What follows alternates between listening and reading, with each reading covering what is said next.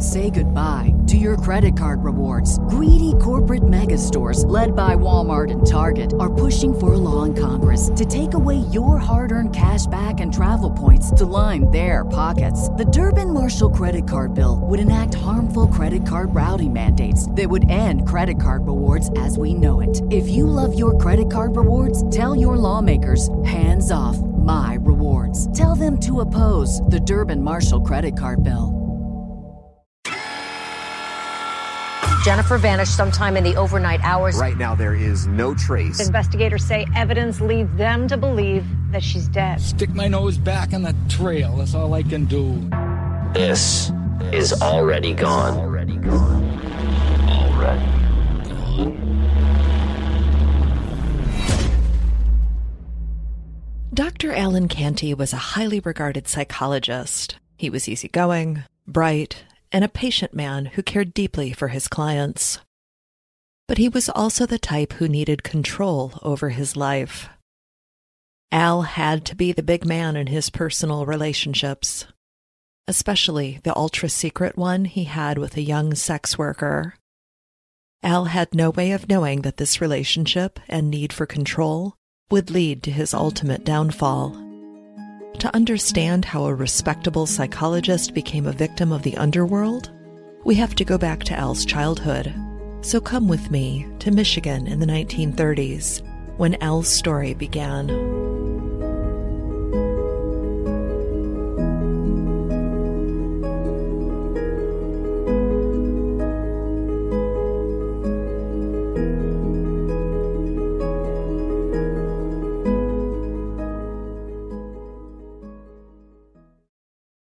W. Alan Canty Jr. was born November 30th, 1933, in the city of Detroit. We have quite a bit of insight into Al's childhood thanks to his eventual wife, Dr. Jan Canty. She wrote in her book, A Life Divided, that his mother, Gladys, was unendingly polite and prim and proper. His father, Al Sr., was articulate, decisive, and confident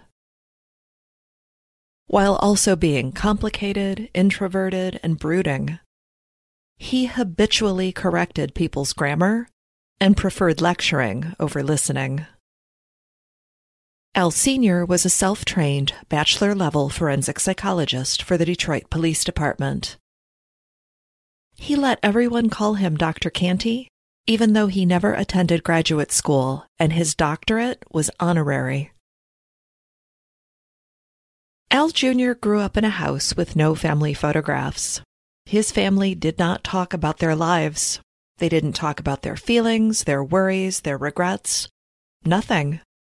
Instead of conversations, Al Sr. would play tapes from his interviews with criminals while Al Jr. and Gladys listened. After graduating high school, Al went on to complete a PhD in psychology, unlike his father. His private practice was located in Detroit's prestigious Fisher Building. And for a time, Al also worked as a consultant for St. Clair County Community Mental Health Services and the Blue Water Mental Health and Child Guidance Clinic. Roger Facione, director of community health, told the Times Herald paper that Al always worked very hard and always did what was asked of him. He always showed concern for his patients, Reflections of him are of an outstanding professional and psychologist. We had nothing but the highest regard for his work. Andrew Anderson, executive director of Blue Water, told the Herald, We enjoyed our relationship with him. He was a very easy person to be around. He was well respected by our staff. According to UPI, Al was also a frequent talk show guest who hypnotized witnesses in the fruitless search for missing Teamsters Union leader Jimmy Hoffa. The Petoskey News Review reported that in 1975, Jimmy Hoffa's family hired Al to hypnotize several men to help them recall names Hoffa mentioned before he disappeared. Unfortunately, Al didn't recover anything of use because Hoffa was never found. By the spring of 1972, Al was looking to hire someone to type his new book. word made its way to a young woman named Jan who was about to enter her sophomore year at Wayne State University. She planned to double major in psychology and English with an emphasis in art history. So Jan applied for the job and Al agreed to meet with her. Jan had mixed first impressions of Al, who was 18 years her senior. He was refreshingly easygoing, animated, bright, and patient, but bungling and hesitant to maintain eye contact. His cadence was reminiscent of Charlie Chaplin, and he had a very dated sense of style. Black rimmed bifocals, a golf shirt, shapeless khaki pants, practical shoes, and an old wristwatch. Within 30 minutes of meeting, Al offered Jan the job, and she accepted. At first, she was going to type the book at home, but about three weeks in, Al asked Jan to work in his office. She eventually became his receptionist, which came with a raise, something a poor college student like Jan really needed. Over time, Jan and Al's relationship turned romantic. Jan later told the Detroit News that she was infatuated with Al. She said, He was 18 years older than me, and I was impressed by him. Jan and Al later married. According to the Sun Times reporter Max Haynes, Al and Jan lived in a Tudor style home in the classy Detroit suburb of Grosse Pointe Park. Jan went on to complete a doctoral program in psychology in the early 80s. Jan was then accepted into a very prestigious fellowship program. She had no idea that it was the beginning of the end of her marriage. Jan told the Detroit News that she now realizes Al was the kind of man who needed to be the authority. He needed to be Big Daddy. The women he was drawn to, including myself, were women without resources, women who weren't very sophisticated. He wanted to be needed and admired. Jan said the more I grew into an independent, educated woman, the less interest he had in me, so he sought out others. Al started canceling lunch dates with me. He was evasive, short. I didn't know what it was, but I knew he was holding something back. I'm thinking, is he gambling? Is there another woman? So I confronted him, but he denied there was anything going on. Jan knows now that Al was lying to her. There was something going on. Al was missing lunch dates because he had somewhere more important to be the Cass Corridor, Detroit's red light district. Al hired numerous sex workers, but by the end of 1983, he had become sweet on one in particular, 18 year old Dawn. They met on November 30th, Al's 50th birthday. Jan had been out of town trying to recover from her third bout of mononucleosis, so Al thought he'd go to the corridor as a birthday present to himself and Al has no idea that this is the beginning of the end. So it's Al's 50th birthday, and he's about to meet the young woman that will change his life and his future. And when they met the first time, Al introduced himself to Dawn as Dr. Al Miller, a hospital physician and widower. Dawn knew Al was using an alias, but she pretended to believe him. She didn't care what Al said as long as he was paying. Born in January 1965, Dawn Marie Spence grew up in Harper Woods, Michigan. Her parents didn't have a good relationship. They were often gone from the house. When her father was home, he would physically abuse Dawn and control her activities, like not letting her talk on the phone. By the time she finished junior high, Dawn was using marijuana and mescaline to cope with her home life. As she got older, men started paying more attention to her. In her book, A Life Divided, Jan described Dawn as having a waterfall of glossy brownish red hair parted in the middle, a pouty lower lip, flawless skin, and large doe eyes framed with dense lashes. Dawn liked it when men were nice to her, spent time with her, and paid attention to her. According to Jan, at an alarmingly young age, Dawn cultivated a shrugging indifference to life, bitterness, and she learned how to turn on the charm when useful. Two months before high school graduation, Dawn, who was tired of the physical abuse she suffered at her father's hands, moved out of her family home and moved in with her boyfriend, Donnie. Donnie lived in the Cass corridor, and it wasn't long before he started physically abusing her as well.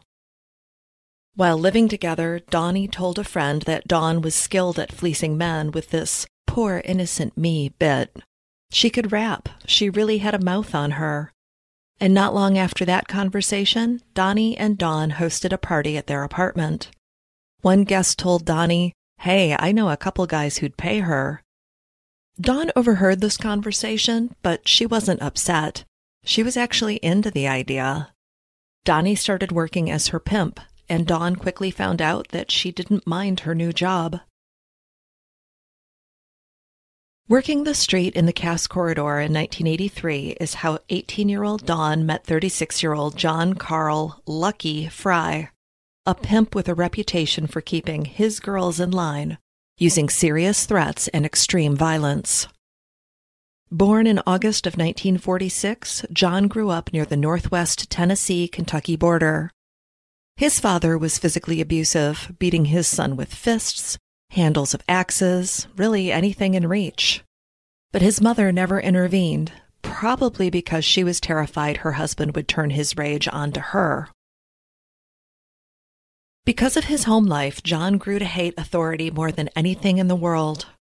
Jan wrote in her book that John was impatient, corrosive, arrogant, aggressive, and quite controlling. To him, people were little more than inconvenient, two dimensional moving objects. John obtained what he wanted through extortion, intimidation, theft, and deceit.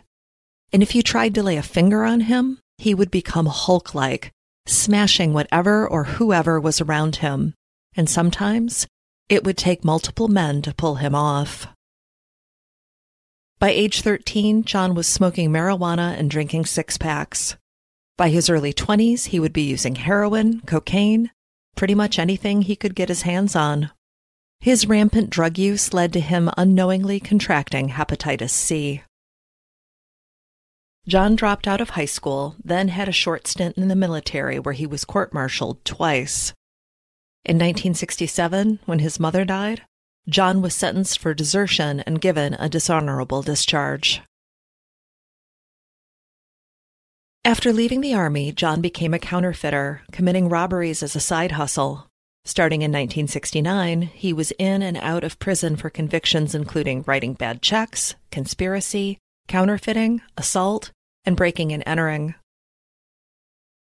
In the early 80s, at a time when he wasn't behind bars, John joined a motorcycle club.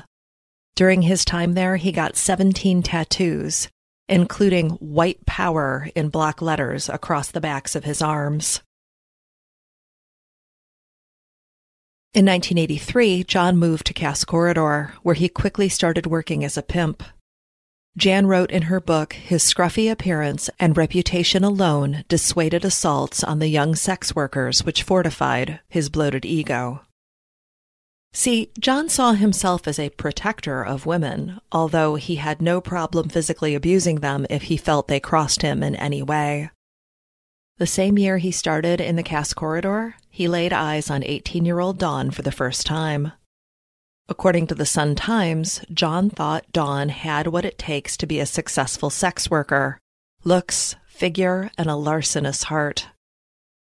John told Dawn's boyfriend slash pimp, Donnie, that he wanted to sponsor Dawn. And it wasn't long before Dawn left Donnie altogether and was with John full time. They were a good match, I mean, in the sense that they had the same goals, which is scam people to get money for drugs. On November 30th, 1983, Al celebrated his 50th birthday by hiring Dawn. They met at Temple Hotel, where rooms could be rented out by the half hour. When they were finished doing the deed, Al tipped generously and said he wanted to meet again. Dawn agreed right away because she wanted to get more money out of her wealthy new customer. Al and Dawn ended up meeting three times that first week. John could tell that Al was infatuated with Dawn, and he wanted to use that to his advantage. So when Dawn was arrested on December 7th for solicitation, John decided to see if he could get Al to foot the bail money.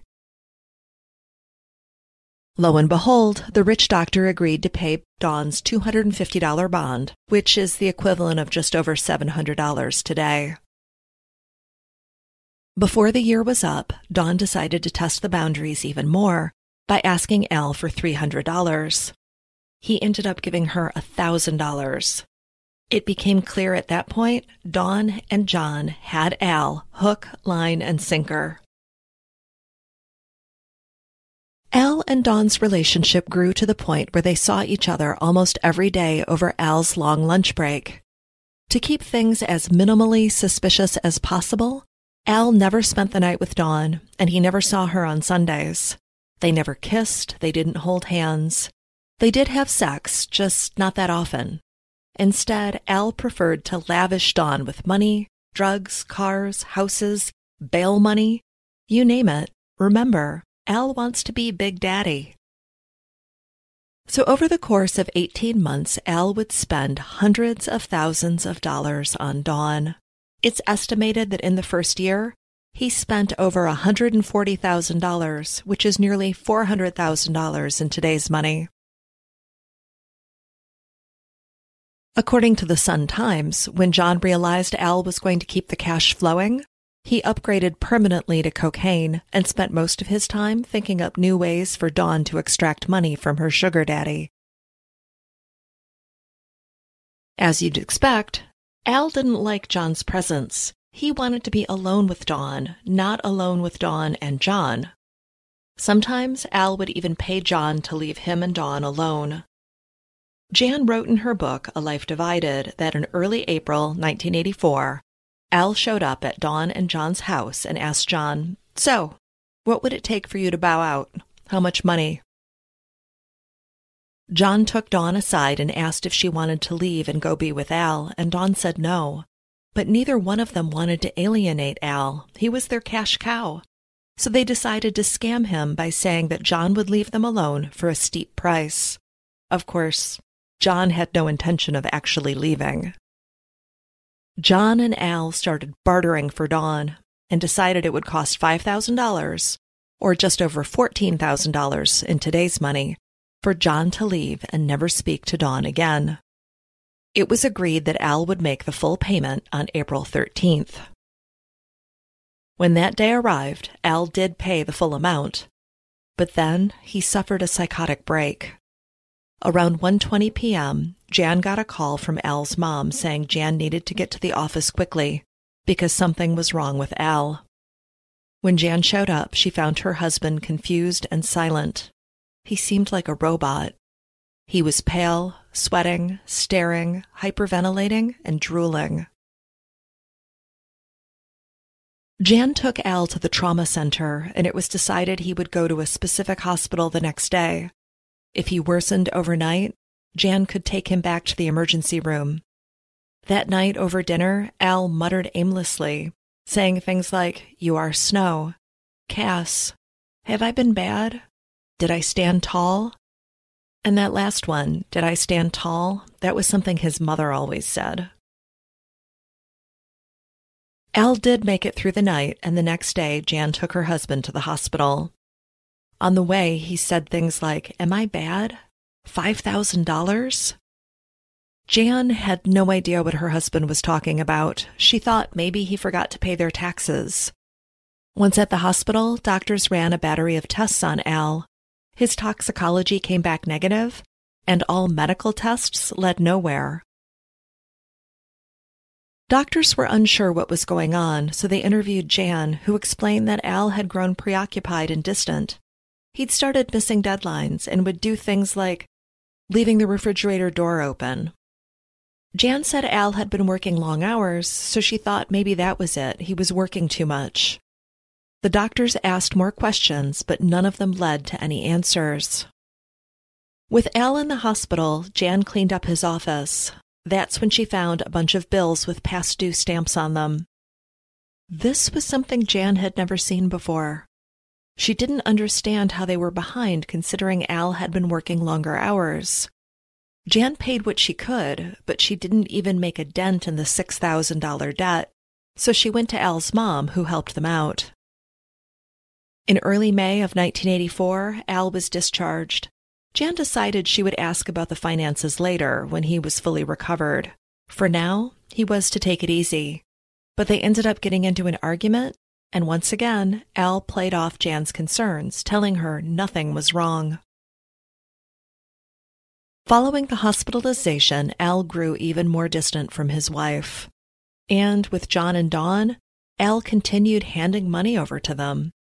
He didn't mention anything about how John was supposed to be leaving him and Dawn alone.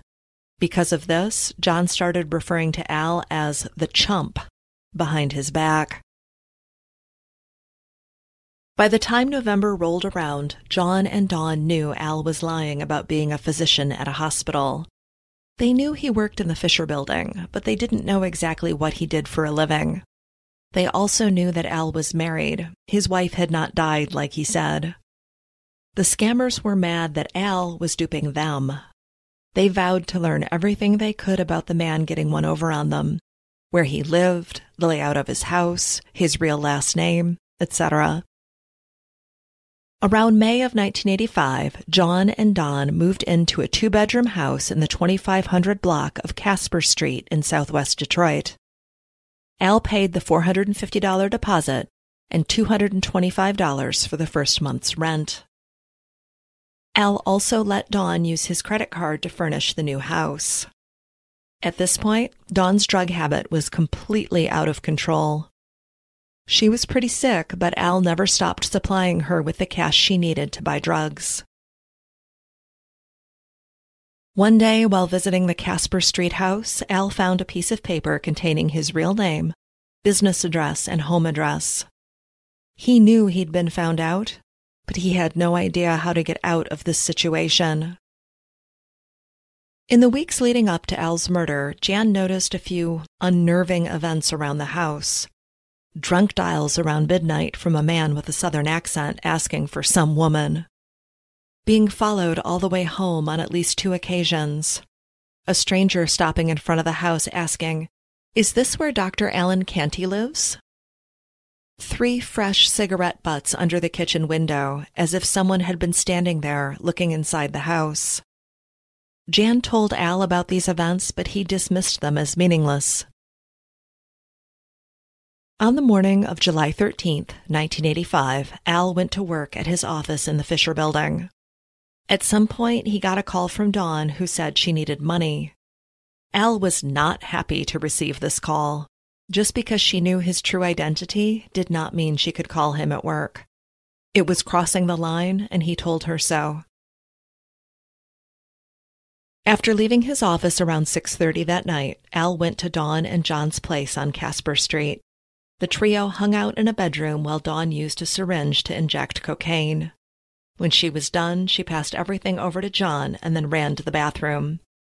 It was at that point that John asked Al for more money, and for the first time in 18 months, Al said no.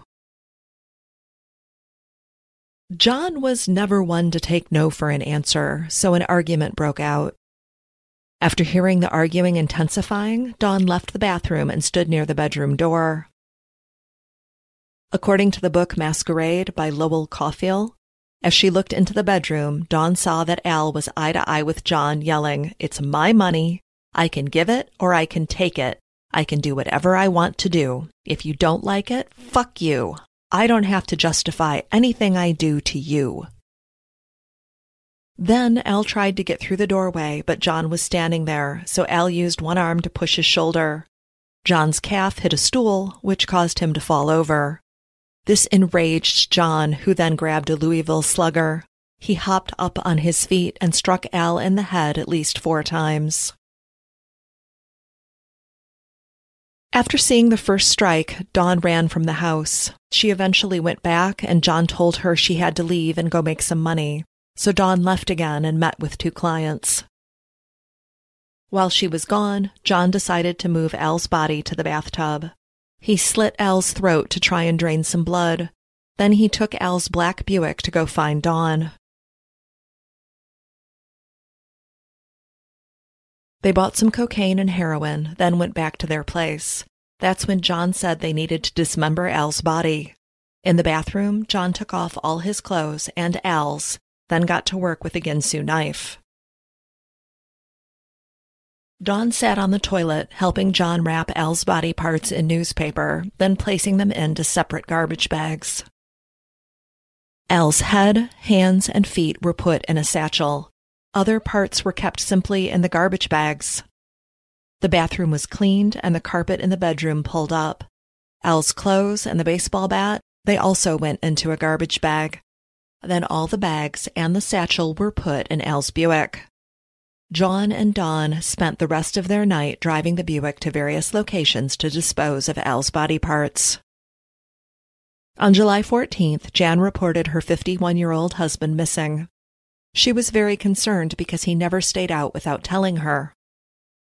The story of Al's disappearance made the news, and one of his acquaintances, Ray, told police about Al's relationship with a sex worker. He thought the woman's name was Dawn Spence. Detroit police knew that name. She'd been arrested numerous times for solicitation. They tracked down her Casper Street address and went over there. A search of the home proved helpful. It was clear that the occupants had fled the place after a crime occurred. Traces of blood were found on the edges of the bathtub. On the floor was a piece of paper with Al's real name and his address. John and Dawn hadn't picked it up before fleeing. Even more suspicious, neighbors told investigators they saw the couple putting trash bags in Al's Buick late at night. Investigators asked Jan to come to the station.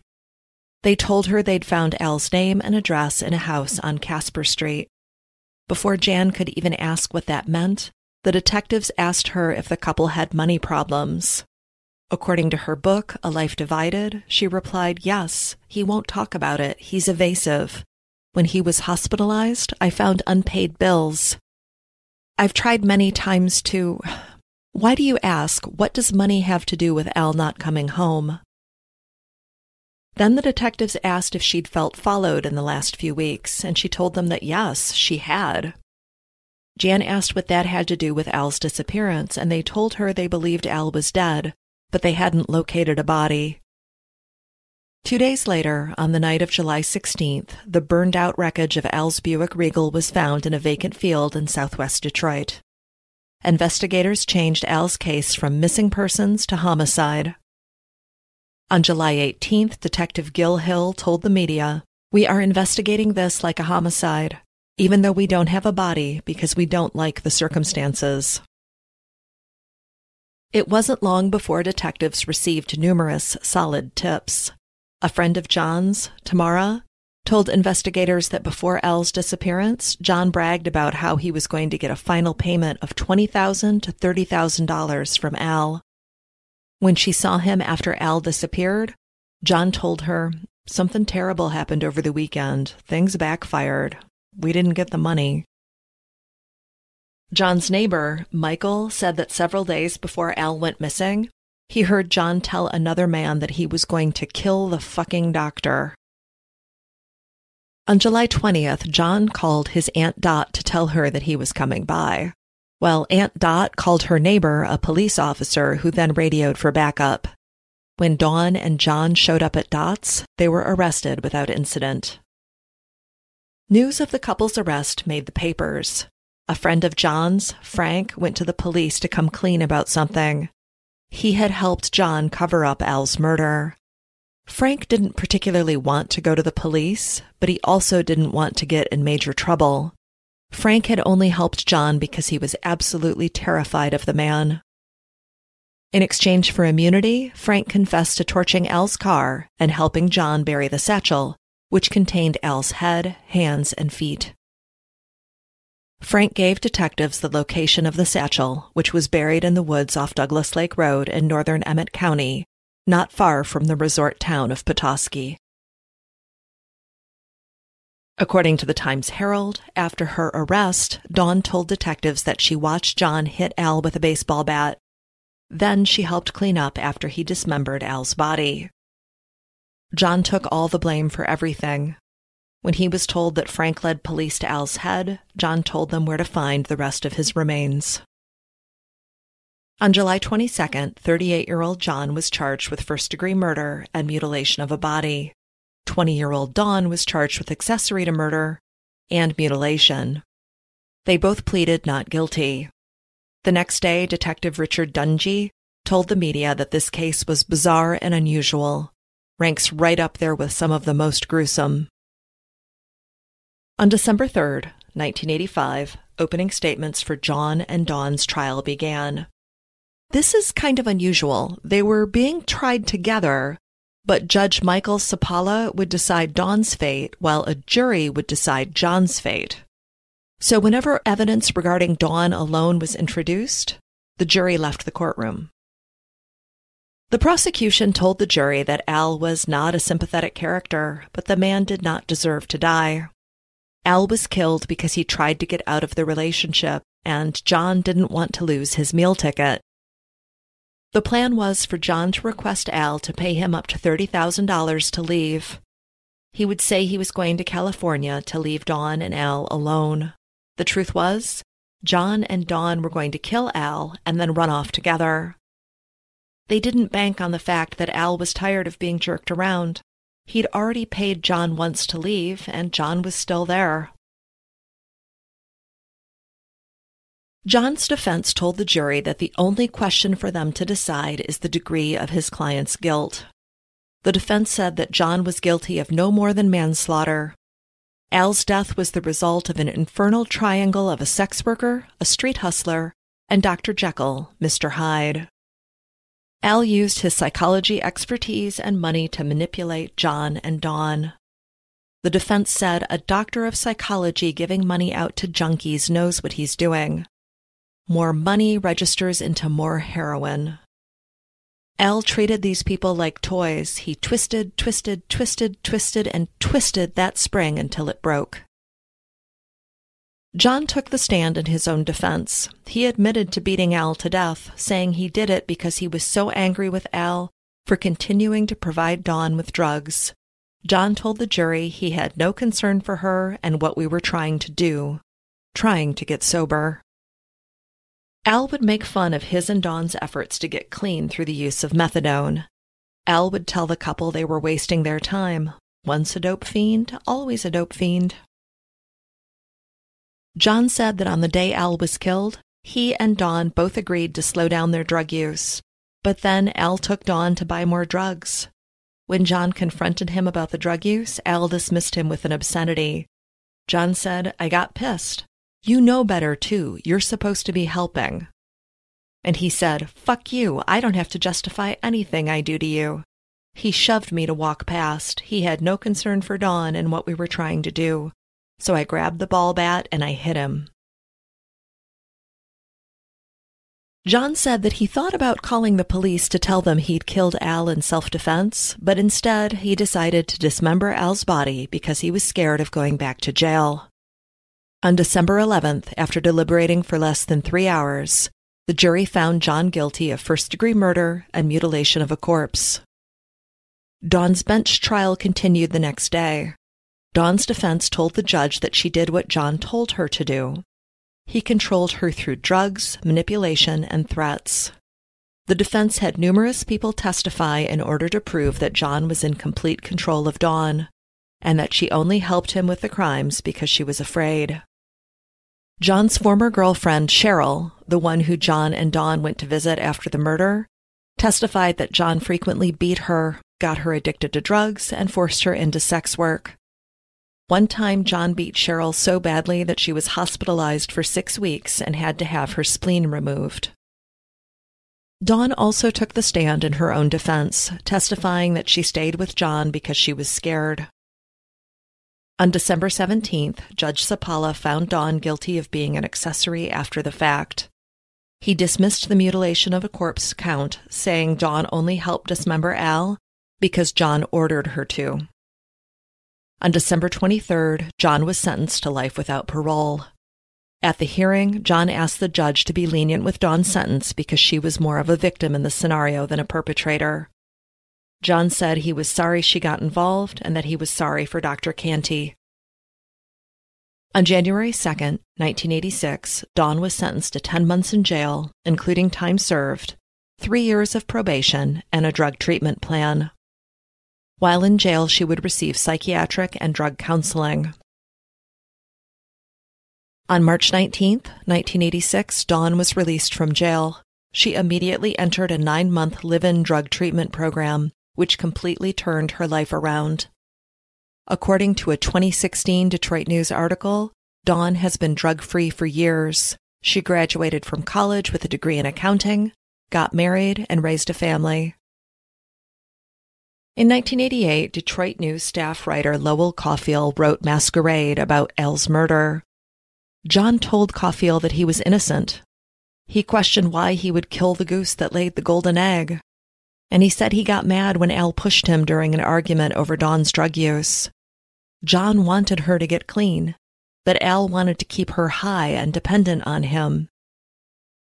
In 2016, Jan Canty told the Detroit News that she believes John's story, stating that Al needed people to depend on him. That was his nature. On September 15, 1995, John Carl Fry succumbed to hepatitis C while in Jackson Prison. He was 49 years old. And of course, there's always a little more to the story. Following her husband's brutal murder, Jan Canty struggled with the attention put on her. Everyone knew what had happened to Al, and it was just too much. Jan told the Detroit News, initially, I was in a state of shock. I felt numb, like I was sleepwalking. I felt like a robot. It took a long time for what happened to really sink in. And once it did, I went from baffled and confused and sad that he had died to angry as hell. I wasn't really mortified when all of the details of his double life started coming out because I knew I hadn't done anything wrong. More than anything, I was mad.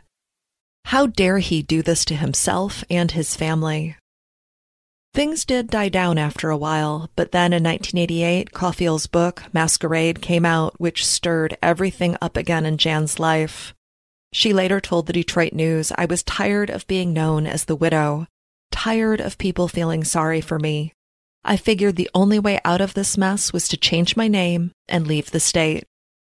And listeners, that's exactly what she did.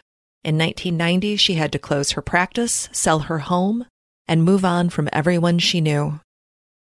For years, Jan kept her past a secret. Then, in 2016, she came forward, ready to tell her story. She told the Detroit News over the years, I realized I was paying an enormous price for leading a redacted life. During those years, Jan remarried, adopted two children, and continued working as a psychologist. Her life was good, but she knew she couldn't keep running from the past. She told the Detroit News, I was sitting at a lecture at work, and the speaker made the point when you have a secret or seal off part of your life, it takes a toll. That was a factor that prompted me to open up and tell my side. As part of her personal therapy, Jan wrote a book about Al's murder. It's called A Life Divided, and it was a major source for today's episode. I recommend that you check it out because there is so much more to the story. Jan told the Detroit News that she's still recovering from what she went through, you don't get over it like a cold. For the most part, you move on with your life, but there are certain things that jar you back into it. She's never forgiven Al for what he did. She said, I believe forgiveness needs to be earned. I do not wish to give more to someone who already took too much from me. Today, you can find Jan hosting The Domino Effect of Murder, a podcast for and about other homicide survivors. I hope you'll check it out. I'm Nina Innsted, the producer and voice behind the Already Gone podcast. I appreciate you listening, and please be safe.